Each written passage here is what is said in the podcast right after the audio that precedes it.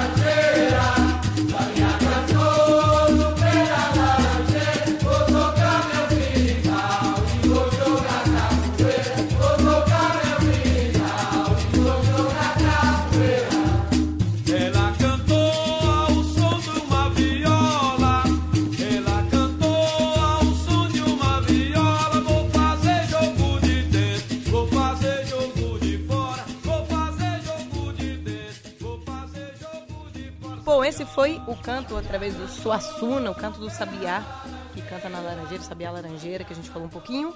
E a gente aproveitou também para, falando em Sabiá, falando da Amazônia, falando dos indígenas que a gente comentou, uma coisa importante que a gente não pode deixar passar, porque aqui no podcast a gente sempre está atento nas coisas que acontecem no Brasil e no mundo e que tem respeito tanto à cultura brasileira como da capoeira, que seja da indígena, da africana, negra, enfim.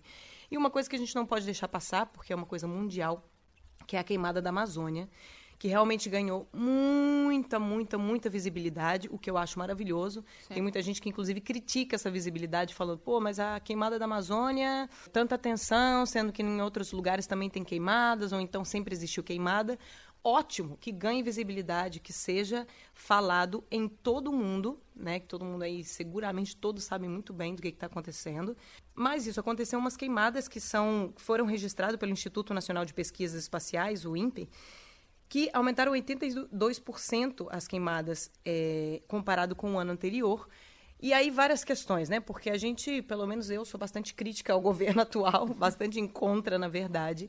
Muita gente fala, pô, mas isso é coisa da oposição, porque sempre existiu queimada, enfim, independente de partido político, mas eu, nesse caso, sim, que temos que comentar que as políticas que estão sendo tomadas contribuíram e contribuem muito para que seja dizimado é, esse patrimônio tão importante da humanidade, né, pela, por diversas questões de biodiversidade, pela, pela importância que tem das árvores, dos animais, enfim é uma importância mundial. Então, por isso que ganhou um alarde, tem que ganhar alarde sim.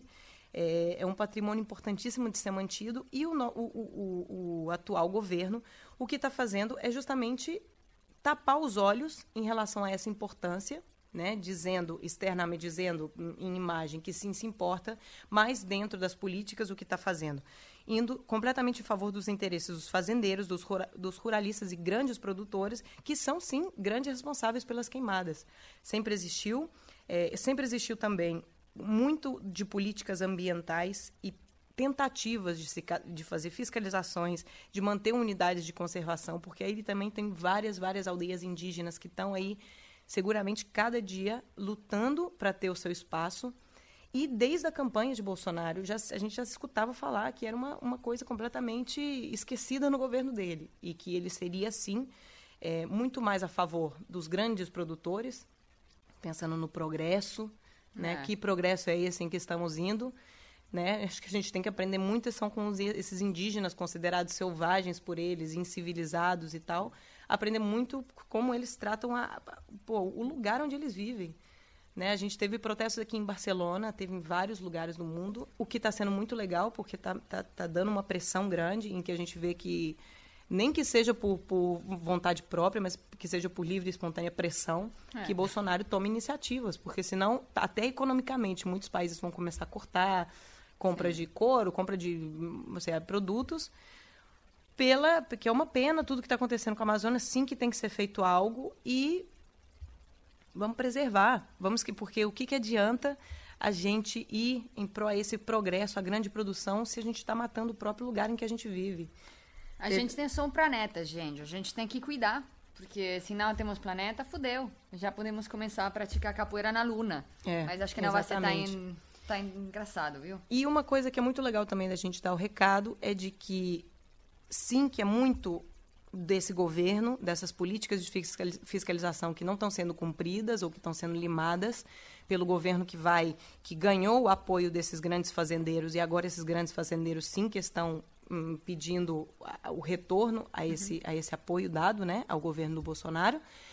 É, só que cada um também pode fazer Tem uma muita, pequena parte, né? Muita coisa que a gente pode fazer, porque é claro que os governos muita coisa não é que vai cambiar, porque sempre vai ter corrupção, sempre Grandes tem gente que... de né? É, exato, os interesses das empresas mandam. Mas, se a gente consegue ter um... viver no, de um jeito um pouco mais sustenível, sustenível né? e também pensar um pouco antes de comprar, galera. Não precisa comprar a merda que fazem as grandes corporações. Desculpe, grandes corporações.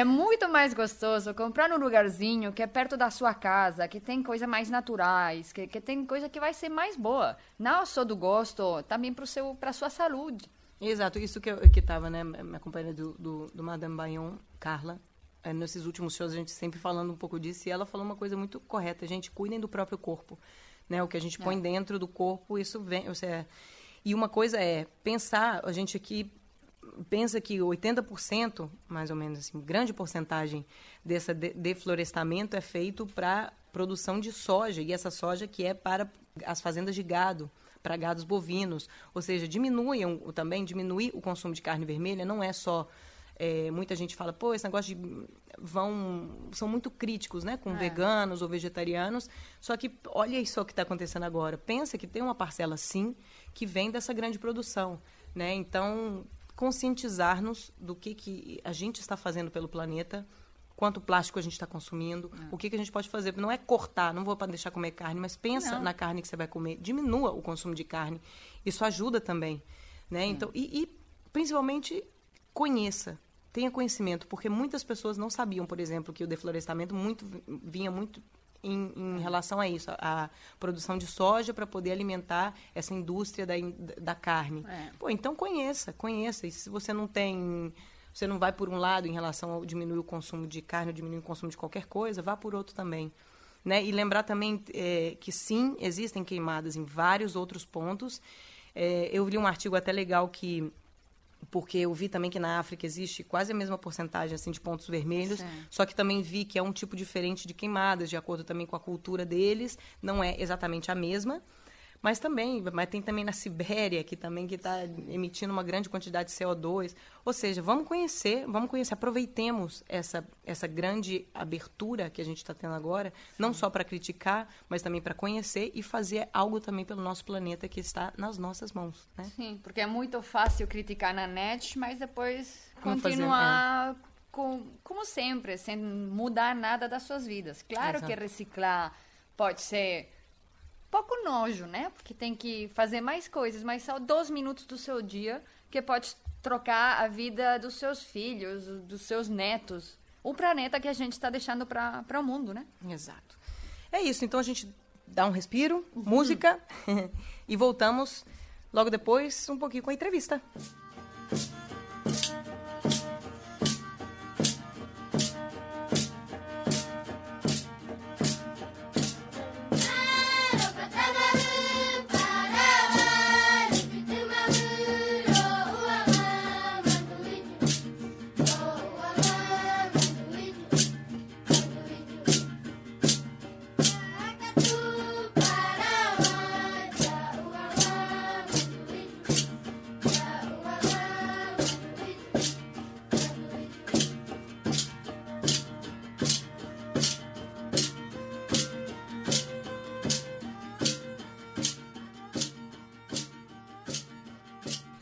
Estamos de volta depois desse respiro, lembrando aí do, da tragédia que está acontecendo na Amazônia e do que, que a gente pode fazer também pelo universo, né? Para é. melhorar esse ambiente que a gente está vivendo. E agora a gente vai para nossa entrevista do dia com o mestre Sabiá. Deixa agora com Manteiga para falar um pouquinho sobre como foi a entrevista e sobre um, esse é o aspecto polêmico que a gente queria trazer para vocês. Aí eu volto e comento um pouquinho mais. Bora polêmica. Bom, galera, a gente é, teve a sorte de poder entrevistar o mestre Sabiá. É, ela é para a gente que não conhece ela, ela é o fundador do grupo Ginga Mundo. Ela é era um dos grandes campeões mundiais do Abadá, é o único, acho, é, se não me corrijam, é, em ganhar três vezes o campeonato mundial de capoeira Abadá. É, no momento da sua vida, ela resolveu criar o seu próprio grupo, que se chama Ginga Mundo. E dentro dessa oportunidade toda, teve um dia um contato de uma galera chamada Red Bull para criar o Red Bull Paranauê, um campeonato é, da capoeira para tentar achar, vamos falar, não o melhor uh, capoeirista do mundo, mas o mais completo. Porque a ideia desse, dessa competição, que até mesmo no começo ele não estava bem afim de fazer, mas depois eles deixaram dar uma ajeitada nos, vamos dizer, a, estrutura. Ele tá, é, conseguiu meter outros tipos de, diferentes tipos de toques, diferentes tipos de jogos, e assim para para dar uma completada, que não seja só o cara A contra o cara B, vamos ver quem dá mais rasteira. Porque, claro, a competição na capoeira, esse é um tema que é bem, bem complicado, né? Porque tem gente a favor, tem gente contra, tem gente que está super a favor, tem gente que está super em contra. Eu vou tentar de dar uma, umas, de lançar umas ideias, tentando ser o mais objetiva possível, e depois entramos na polêmica, né, uhum. né, galera? Então, competição da capoeira. O que é, que é competição? Tem muitos jeitos de entender essa palavra para mim. Por exemplo, em 1936, já o mestre Bimba, para perfeccionar a, a luta que ele estava criando, vamos dizer, mesmo se é politicamente não totalmente correto, é, ele se bateu em luta com, com outra com galera de outras artes marciais e de outras disciplinas para testar a funcionalidade da, da capoeira regional, né? Ela se bateu contra, por exemplo, Vitor Benedito Lopes, com Henrique da Bahia, José Custódio dos Santos e Américo Ciência. O cara ganhou os quatro. Isso também poderia ser um tipo de competição. Mas, voltando já, sem perder a parte histórica, mas uhum. voltando no, no que a gente tem agora, do Red Bull Paranauê, por exemplo, eu gosto da parte que elas têm um jurado que é os membros do jurado são especialistas em diferentes estilos de capoeira. Não é uma competição fechada. É, vamos ver o capoeira mais completo.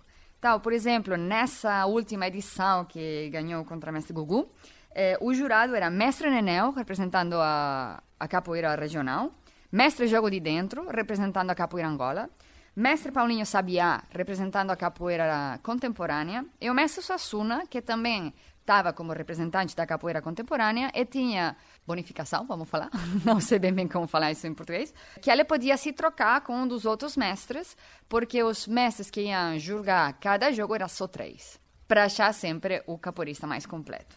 Então, gente, não sei o que vocês acham dos campeonatos. É, eu posso dizer que eu estava muito contra no começo, mas também se ver o nascimento do Red Bull Paranauê, que fiz o, o teste, foi aqui em Barcelona em 2016, galera.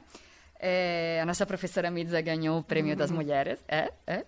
é, foi interessante ver como um jurado que nesse dia tinha galera tão importante como Mestre João Grande, Mestre Luarasta, é, Mestre Saguin, Mestre Sabiá, Mestre Boca Rica, ver como esses caras estavam tentando uh, julgar uh, um jogo não era só, tipo, quem fazia mais mortais, mais floreio. Não, era, tipo, a compenetração do jogo, é, quem dava uma pernada melhor. No jogo da Yuna, que depois tiraram para o campeonato final, mas no jogo da Yuna, quem ajudava mais o companheiro para fazer as processões, é, quem não, quem sim. Então, para mim é complicado continuar completamente contra, é, porque acho que sim deu uma coisa positiva essa competição. Mesmo se muita gente vai falar, ô, oh, manteiga, você tá falando o quê? Os caras da Red Bull. Gente, os caras da estão tá ajudando a apre apreciar a nossa arte. Então, para mim, isso é uma coisa que tem que ser valorizada. que uns caras que estão sponsorizando eh, esportistas mundiais em nas suas respectivas áreas, vê que eles querem se aproximar na capoeira para dar conhecer no mundo e vê que já não é coisa de malandro, de rua, de perdido, sino que é uma arte própria. Acho que isso também tem que ser considerado no momento de é pensar. Dar visibilidade, né? De alguma forma, também para uma arte vista como isso, como menos, né? Talvez pela, pela origem, enfim. Eu, da minha parte, é isso. Eu, é, hum, eu acho, na verdade, eu acho que tudo é conhecimento, né? Eu, eu, eu, acho que é importante conhecer e uma coisa é muito clara na capoeira, não existe certo nem errado, uhum. né? Eu, se alguém é contra, é, chegar e falar assim, porra, eu sou contra isso aí, acho que não tinha que ter sido feito, você vai fazer a mesma coisa é, a respeito de outras pessoas que julgam a capoeira, né? Porque a capoeira é isso, é uma cultura completamente aberta Uhum. É, só que eu acho que é isso. Principalmente, temos que manter muito claro o fundamento da capoeira. Eu acho que fazer tudo que seja com capoeira sem perder o fundamento é válido. Né? Eu, particularmente, não sou... Eu não... Não me interessa, não digo que é isso, falar assim, sou contra, não sou contra, não sou, cada um faz o que quer fazer. Eu acho que isso, que se, se tem mestres tão de tanta qualidade, mestres com tanto fundamento, tá massa. Então, é isso. Na minha opinião, eu hum, não, não, não gosto. Diria que eu não gosto muito pela, pela questão de, de do que, para mim, a capoeira representa. Eu acho que ela representa muito mais do que... Assim como eu sou, eu, eu não sou a favor de nenhuma competição que seja essa do, das crianças no, no Voices ou, ou da, da culinária, porque quem que vai me falar que eu sou melhor do que você? Então, a minha questão, ela é, porque eu acho que a capoeira é muito inclusiva nos aspectos de que todo mundo. É isso, todo mundo pode fazer capoeira e todo mundo tem que respeitar o próprio corpo, o que significa que, mesmo que eu tenha 10 anos de capoeira, pode ser que eu tenha conhecimentos de outros aspectos e não do corpo, né? Então, eu acho que isso tem que ficar muito claro e eu acho isso em, em, todas as competições, eu acho. Por isso que eu sou... O meu, a minha personalidade e as minhas opiniões, elas vão um pouco assim.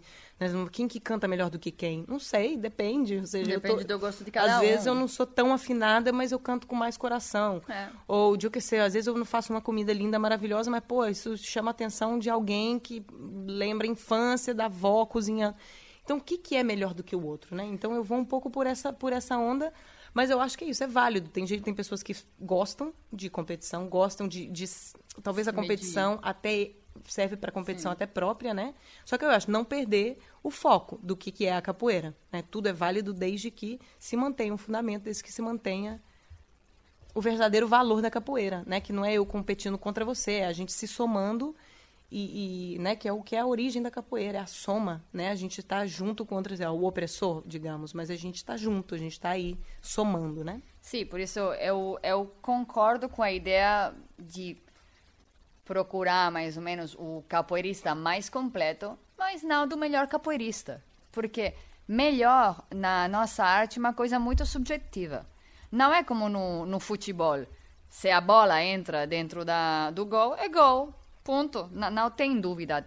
Bom, tem fora de jogo, tem muita, tem coisas, mas é dois mais dois, sai, só quatro. Hum. Aqui, como é que vamos, vamos julgar? Quem deu mais rasteiras? Quem derrubou? Mas se você é derrubado com uma. Se você tomar uma vengativa e sai de um jeito ótimo, assim com um floreio lindo, também é, é, é, também é lindo. Então, o, o outro não tem ponto porque ele aplicou a técnica correta, mas você saiu melhor. Nossa, para mim é, fica difícil é. poder evaluar. Também porque o meu conhecimento é muito limitado, não? Mas acho que para mim capoeira não é competição. Para mim. Mas é legal, o, bom de ver é justamente isso, porque são pessoas que estão, que eu respeito muitíssimo dentro do mundo da capoeira e que sei que com certeza não estaria em um lugar é. É, sem o fundamento, né? Então é isso, é, é um espaço aberto para discussão, acho que tudo é válido e e eu teria até que conhecer mais para poder antes, né? Porque muitas vezes quando você está no meio e, e, entende o funcionamento, a nossa opinião muda completamente. Então é tudo para somar e é isso. A, a, capoeira, quanto mais coisas a favor para visibilidade, para ver que é uma arte que tem que ser reconhecida mundialmente, hum. melhor, né? Concordo. Então, massa. É, ficamos então agora com o Mestre Sabiá. Nessa Vamos entrevista etílica, digamos, porque fiquei sabendo que os dois aí estavam meio. Não, bom, a gente Meio- tava tomando uma numa festa, porque muitas vezes gente para fazer as entrevistas, vocês já sabem como é um evento de capoeira, É né? papoeira, a papoeira. Então, o momento da papoeira, normalmente, quando a gente se relaxa depois do dia do treino, tem uma geladinha na mão. E depois com o metabolismo a top, aí É. uma. Então, massa. Então vai ficar aí, deliciosa entrevista etílica. É o seu trabalho para você, gente. e a gente volta depois para finalizar nosso podcast.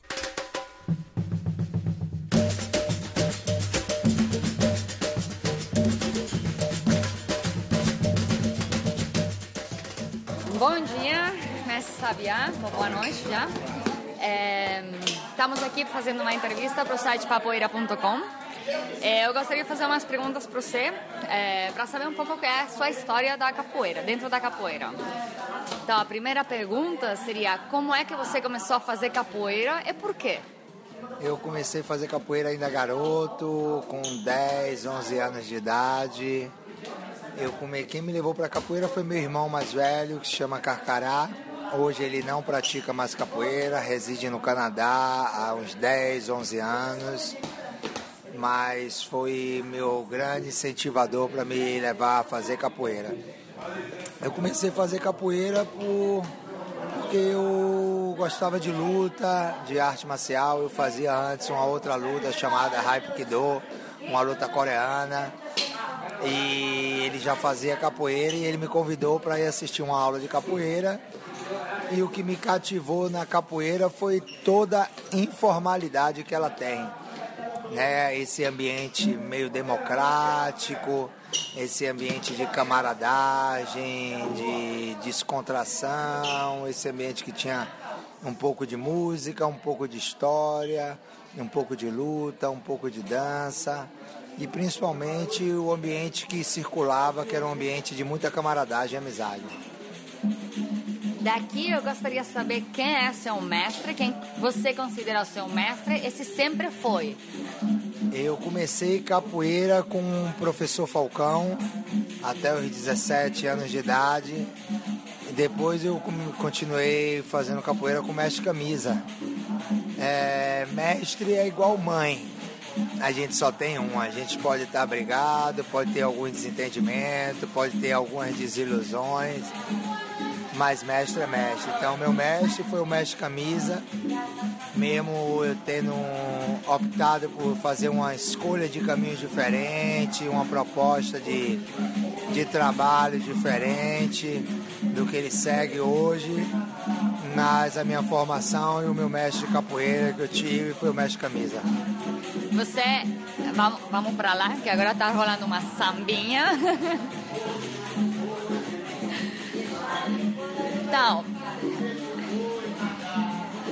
você é um mestre do Ginga Mundo, do Grão Grupo Ginga Mundo.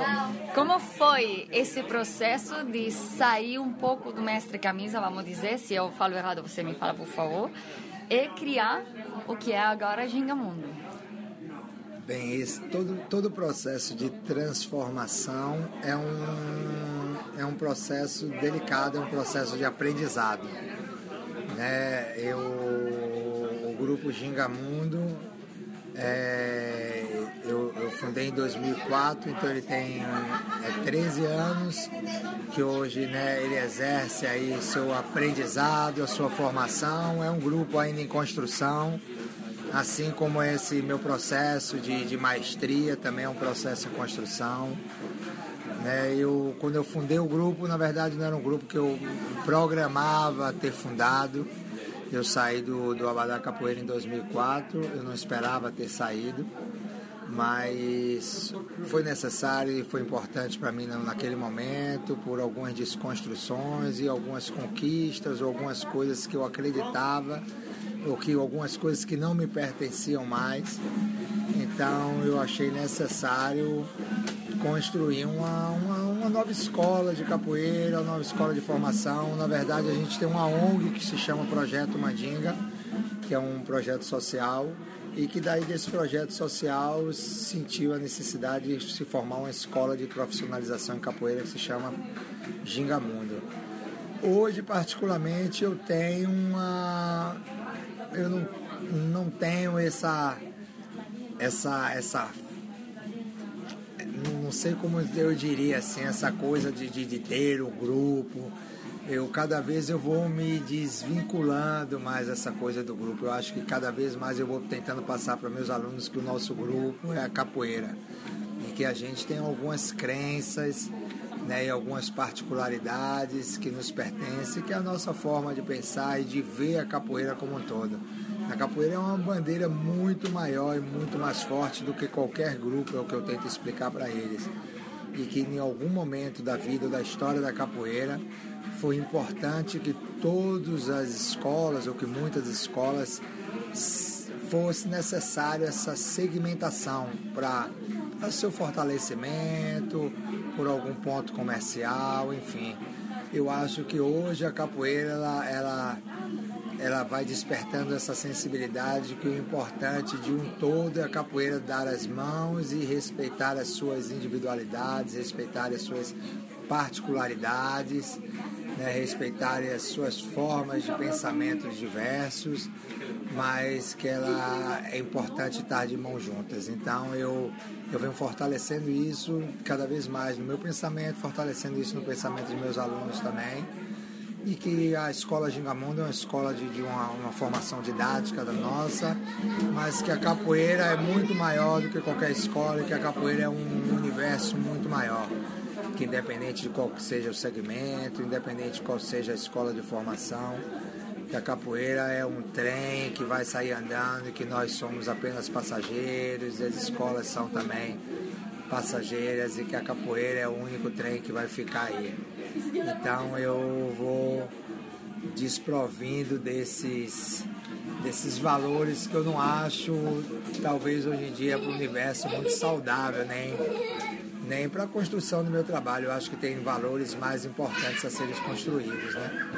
Então eu acho que é por aí. Eu acho que principalmente o valor da, da instituição, da ONG, do projeto Mandinga, de possibilitar, é, de dar possibilidades a alguns jovens que não têm possibilidades, ou dar possibilidades às pessoas de conhecer a capoeira, que é um universo muito maior do que o meu grupo, do que outro grupo ou do que Abadá, do que Senzala, do que é, Gingamundo, do que Cordão de Ouro. A capoeira é, é muito mais forte, muito mais rica do que qualquer isso, do que isso tudo. Então eu continuo torcendo pela capoeira, independente de qualquer segmento. E enfim, é isso aí, que, a, que o Gingamundo tenha a clareza de entender que o, o mundo da capoeira é um universo muito aberto. Né, que a gente consiga respeitar a particularidade de cada grupo, respeitar as nossas particularidades também e consiga compreender nossa formação respeitando a dos outros também. Eu tive a sorte, o ano passado, de fazer parte do Vadeia Mundo Vadeia. Mesmo assim, eu estava lesionada. É, eu gostei muito uh, dessa... Primeiro, da, do ambiente que estava lá. E depois da, da, da pesquisa que estava no ambiente, que o seu grupo, se eu não erro, é mais, vamos dizer, regional. Mas tinha muitos mestres, tinha João Grande, Lu Arrasta, mais de Angola é, como é que você pensou, o por que você bota essa diversidade dentro do seu evento? Porque eu acredito que a minha visão só ela é muito muito pequena, então eu acho que ela tem que ter uma visão muito maior do que o meu olhar. Então, aí quando eu, eu há, há 11 anos atrás, quando a gente montou o Vadeia, ou qualquer outros eventos como Alto Vadeia, o Rei de Capoeira, o Agosto da Capoeira, enfim, qualquer outros eventos que a gente tiver montar, ou até a, essa parceria que surgiu do Red Bull Paranauê, eu acredito que a gente tem que potencializar a capoeira independente do seu segmento.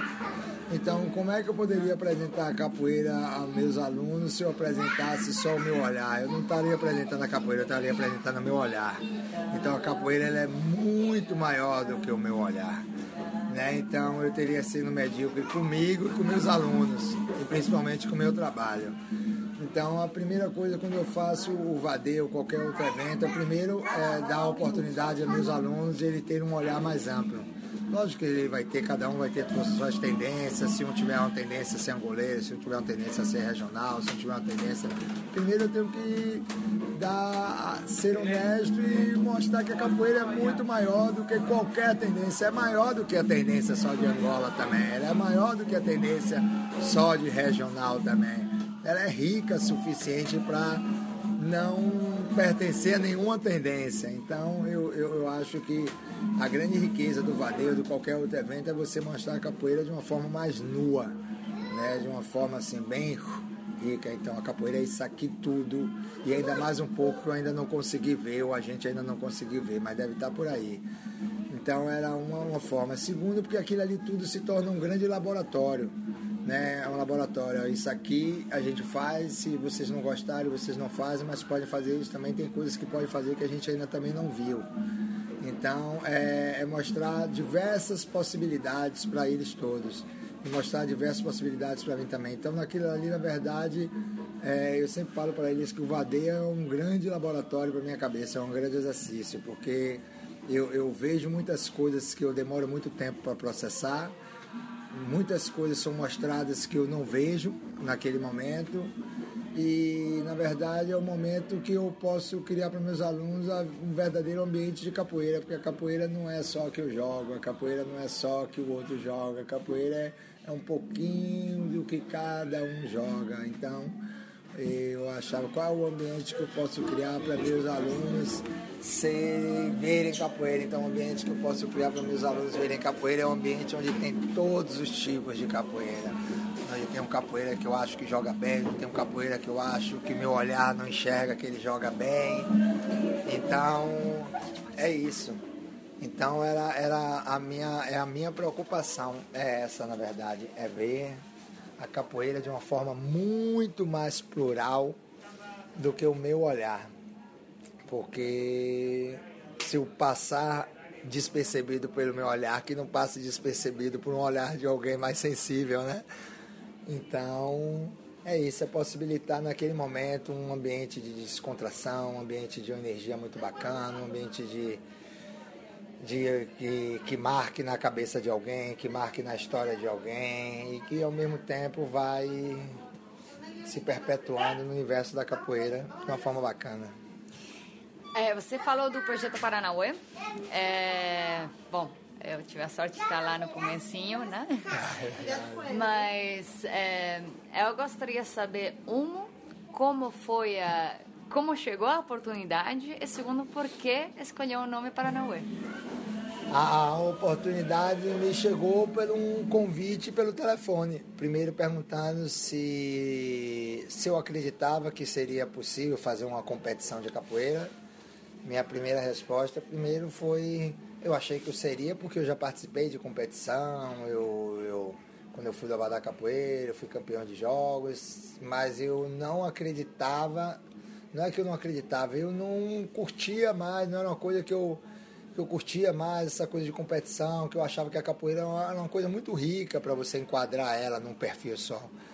Mas, e, mas que eu acreditava, mas dentro de um outro formato. Segundo, se eu toparia fazer uma, criar um campeonato e fazer uma competição. Eu falei que eu toparia se fosse numa proposta diferente.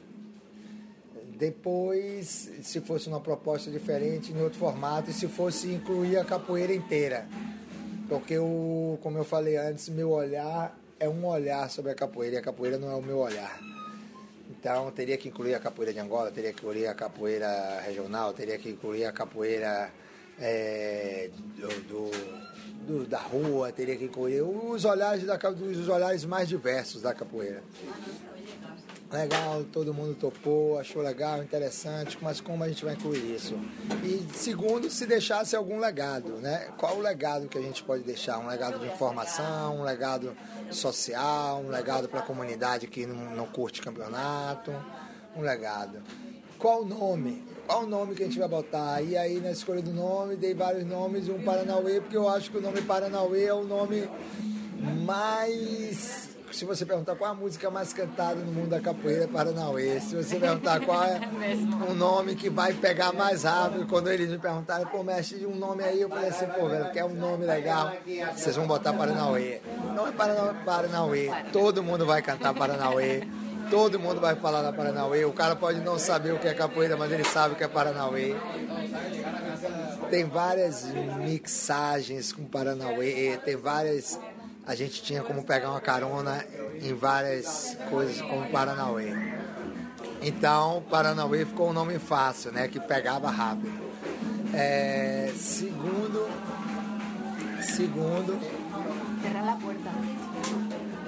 Segundo, é a competição. Então, a competição que tivesse, eu não estava procurando quem seria o melhor capoeirista do mundo, porque a gente não vai achar o melhor.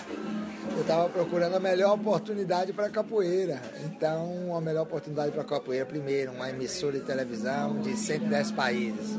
Interessante.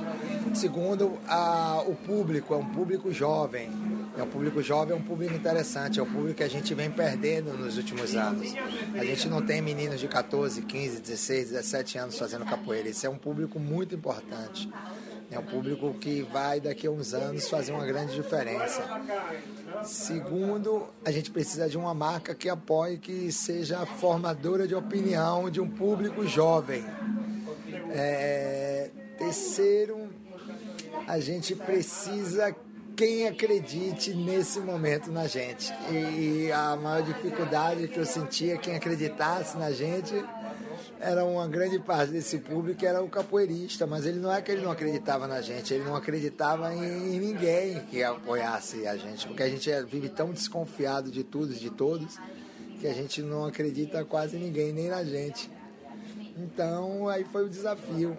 Eu achei que na verdade a gente foi muito bem sucedido. Primeiro, porque a gente teve uma mostragem da capoeira. A gente tinha 16 participantes, que eles tiveram uma semana de curso com os mestres escolhidos, que eram pessoas renomadas, pessoas que tinham uma história, e eles tiveram uma semana de informação. Então, eles viraram multiplicadores dessa informação.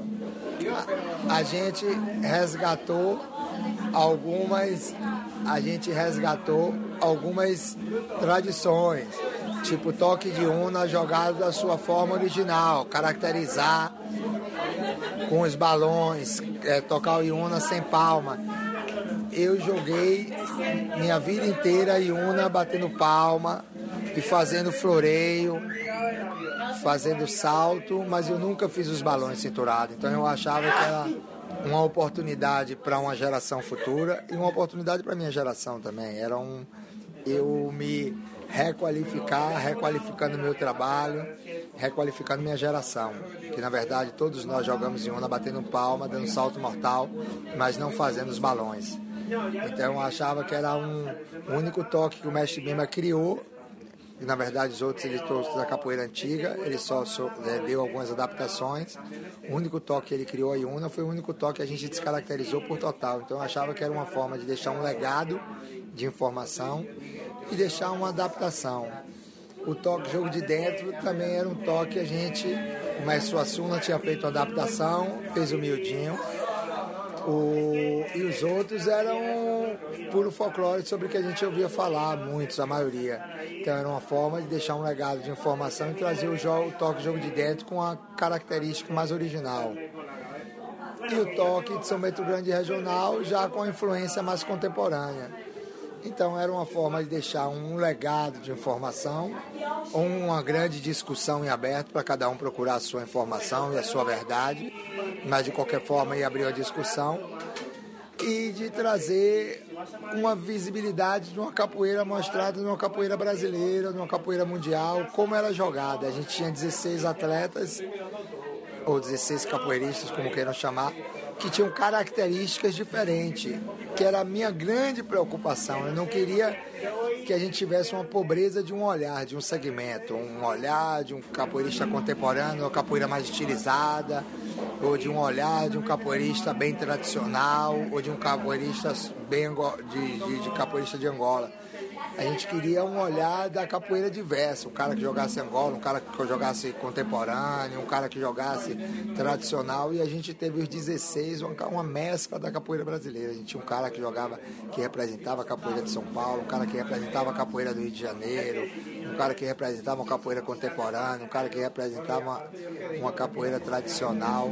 A gente tinha uma diversidade da capoeira brasileira e que não venceu o melhor e nem que venceu o pior. A gente teve uma média e eu fiquei super satisfeito com a média, porque o que eu queria na verdade também era uma média e alguém que representasse bem, que verbalizasse bem, que pudesse falar nas entrevistas bem. A gente saiu em, nos maiores meios de comunicação do Brasil, onde nunca deram oportunidade da capoeira aparecer sempre com alguma notícia ruim, o capoeirista morre, o capoeirista vai preso, o capoeirista pobre, o capoeirista perde. A gente deu notícia sobre um capoeirista campeão, sobre um capoeirista vencedor. Não é que ele foi o melhor do mundo, não, porque o melhor do mundo se torna pequeno, mas que ele saiu com uma história de um vencedor. Então a gente precisa reproduzir uma história de um capoeirista bem sucedido. Já chega daquela história de um capoeirista morrendo de fome, de um capoeirista como um pobre coitado. Então eu achava que a gente merece uma história de um capoeirista campeão. Que não é o campeão que representa, é um campeão que representa a história da capoeira campeã. A gente tinha empresários assistindo o capoeirista, a gente tinha políticos assistindo a capoeira, mesmo que ele não quisesse a capoeira, que ele quisesse assistir o patrocinador, que era a Red Bull, mas ele estava ali para assistir a Red Bull, mas ele tinha que assistir a capoeira. A gente tinha 3.500 pessoas no sol quente assistindo a capoeira, então a gente conseguiu criar um modelo novo que não é um modelo bem sucedido, que não é um modelo, o melhor modelo, mas é um modelo diferente e que possam surgir outros modelos melhores ainda do que esse, que lógico que vão existir, mas que precisava no momento existir algum modelo diferente e que eu achei que foi bacana, que foi importante, que não é o melhor nem o pior, mas é um diferente e, e que eu acho que venham outros modelos diferentes. Eu acho que a capoeira precisa, ela não merece a mediocridade, ela merece a, a capoeira por natureza, ela já é ousada. Então ela merece a ousadia de tentar coisas diferentes, de tentar coisas originais. Ela tem uma história vencedora, uma manifestação de origem escrava, conquistou o mundo, 160 países, maior divulgadora da língua portuguesa, nas universidades, na escola, um processo de inversão social muito grande. Uma criança que sai das universidades, das favelas, hoje ensina nas universidades no mundo inteiro. Ela tem uma história muito mais bonita para ser contada do que para ser aparecer com a cara de pobrezinho, pedindo. Essas caras não cabem mais para capoeira. Então eu acho que a história do Red Bull Paraná é uma história vencedora mas que não é uma história final. Eu acho que outras grandes histórias e abre a perspectiva para outras grandes empresas. Não que a capoeira é esporte, a capoeira não é esporte, não. a capoeira é esporte também, a capoeira é cultura, é esporte. Ela é o olhar de cada um. Para um ela é isso, para outro ela é aquilo, para outro ela é aquilo. E ela não se define no olhar de ninguém, nem no meu, nem do outro, nem de ninguém, porque ela é rica o suficiente para não ser aprisionada em nenhum olhar. Então, eu vejo assim. Obrigada. Quais foram esses mestres que deram o curso da semana antes do Paranauê? Foi mestre João Grande, mestre Jogo de Dentro, mestre Capixaba, mestre Paulinho Sabiá, mestre Nenel. É, mestre que deram os cursos foram esses. Mestre, Nené, é, mestre Itapuã estava lá também, mestre Virgílio estava lá também, mas os que deram o curso foram esses. Mas todos deram essa contribuição, tiveram lá durante a semana. Jair Moura deu uma palestra também. Eu, eu, eu, procurei primeiro me aprofundar assim de uma forma histórica, né? Os, os, campeonatos não começaram com a gente, começaram em 1909, na década de 1930, quando o mestre Bimba se separa da capoeira regional. Então, veio uma história que na verdade nem eu mesmo sabia, então eu procurei primeiro estudar de que forma eu poderia como é que eu entraria nisso? Primeiro eu entraria nisso se fosse numa forma só. Primeiro, eu não entraria nisso só de forma financeira. É, depois, eu não entraria nisso só de forma de glamour né? Então teria que ter um primeiro todo um conceito histórico nisso. Como é que eu entraria nisso? Com quem eu vou entrar nisso? Tá bom. Jair Moura, que era uma figura super né, conceituada para mim, no meu respeito, o maior a nível de, de estudo, de pesquisa, tudo. Jair, como é que é isso? Carlos Eugênio, que foi que me ajudou também, como é que é isso? Vamos fazer um trabalho de pesquisa nisso. Onde é que eu posso me basear nisso? Existe fato, existe isso. Como é profundidade? Existe muita raiz nisso aqui. Então mas eu não posso ficar só aqui, né? Existe um lado que o mundo mudou, o mundo não é como eu vi em 1930. O mundo, a gente está em 2017. Como é isso em 2017? Como é que o jovem vê? Como é que a televisão vê? Como é que a Red Bull vê? Ele deve ter muita coisa para me ensinar também. O que, é que eles, afinal de contas, eles são é uma empresa já é, bem sucedida, que tem grandes programas, que tem grande coisa. O que é que eles têm para me trazer também? O que é que eu tenho a aprender com eles também? Qual o olhar deles sobre isso? Ah, legal. E qual o olhar que eu não posso perder também? A minha história, a minha tradição, porque eles têm capoeira, tem skate, tem surf, tem basquete, tem Fórmula 1. Eu só tenho capoeira, então eu não posso me perder desse meu minha estrutura, desse, então isso aqui é minha raiz, é capoeira, capoeira é a raiz. E aonde é o futuro? E, e que futuro é esse para eu não me perder muito da minha raiz, né? Então, era como, seu, como a gente falou, a gente na conversa com ele, falou assim, é andar para o futuro, mas sem perder o pé da tradição, né? Então, o que é que não é a tradição? A tradição, essa tradição começa em 1909, 1930, como é isso? Porque aí vem a história de não, não vamos ter uniforme nenhum, ninguém vai ter que levar bandeira de grupo, não é, isso aqui não é o interesse de grupo, de mestre, tá? é interesse da capoeira. Quem é o capoeirista que ganhou? Ah, o capoeirista que ganhou. Se ele quiser, ele vai falar do mestre dele, se ele quiser, ele vai falar do grupo dele, da escola dele. Se ele não quiser, ele vai falar só dele. Então vamos voltar à capoeira da forma mais primitiva, de uma forma mais moderna. Lógico que ninguém hoje se veste de paletó e gravata, nem de terno, colarinho branco, de linho. Mas nego se veste de repente. Mas nego de repente se veste com a roupa moderna. E eles vão com a roupa moderna, de, de como eles acham que é bonito como os antigos se achavam que era bonito. Só que a roupa do bonito hoje é diferente. Ninguém usa mais terno de linho. Eles vão usar uma roupa mais moderna e eles vão se apresentar da forma que ele se sente mais bonito. Como é, de repente o cara se acha e se sente mais bonito sem camisa. É a visão deles, ele se sente mais bonito sem camisa. De repente a gente passe por hoje até por esse processo que o, a sedução sem camisa, o, o cara só de repente um patrocinador fala assim, a sedução do patrocinador é do, a sedução do patrocinador, não, eu quero patrocinar esse cara e ele vai agora com a minha marca e eu vou pagar tantos mil a esse. A capoeira também pode atingir esse patamar, porque todas as atividades esportivas atingiram isso. Por que a capoeira não? E por que esse preconceito da capoeira não?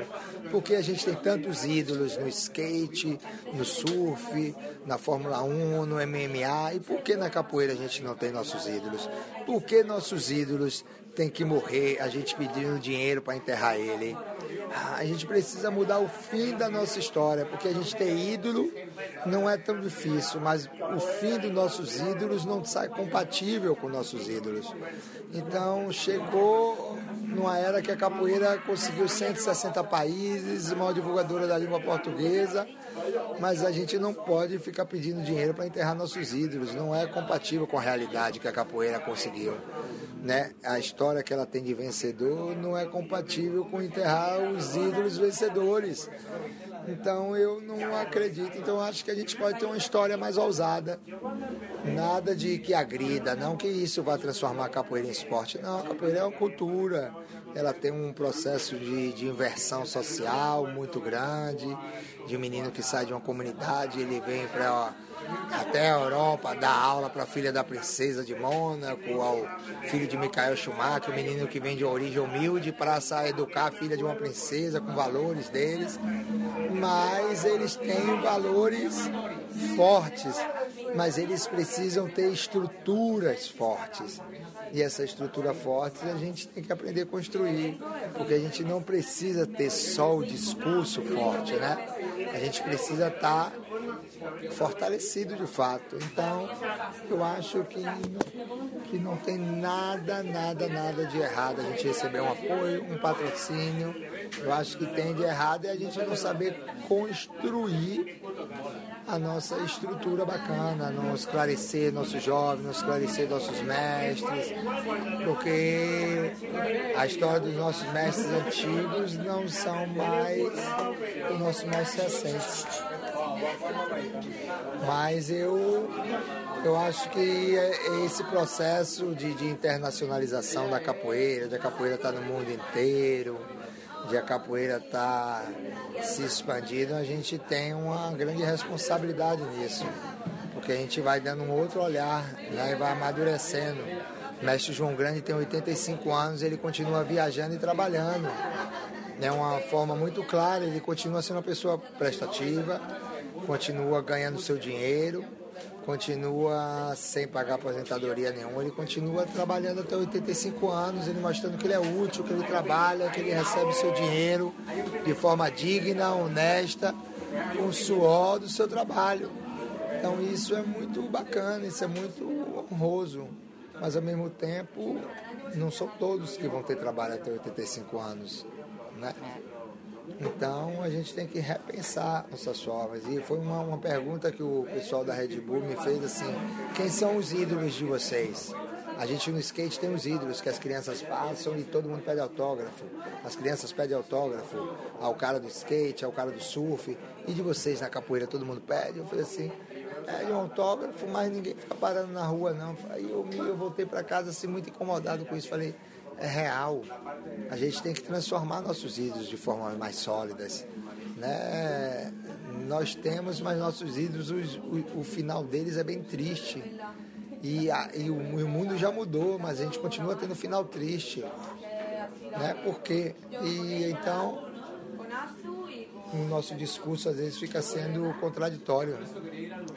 Então estava na hora da gente não que essa seja o formato, mas o, o formato do fim não está certo, eu tenho certeza, né?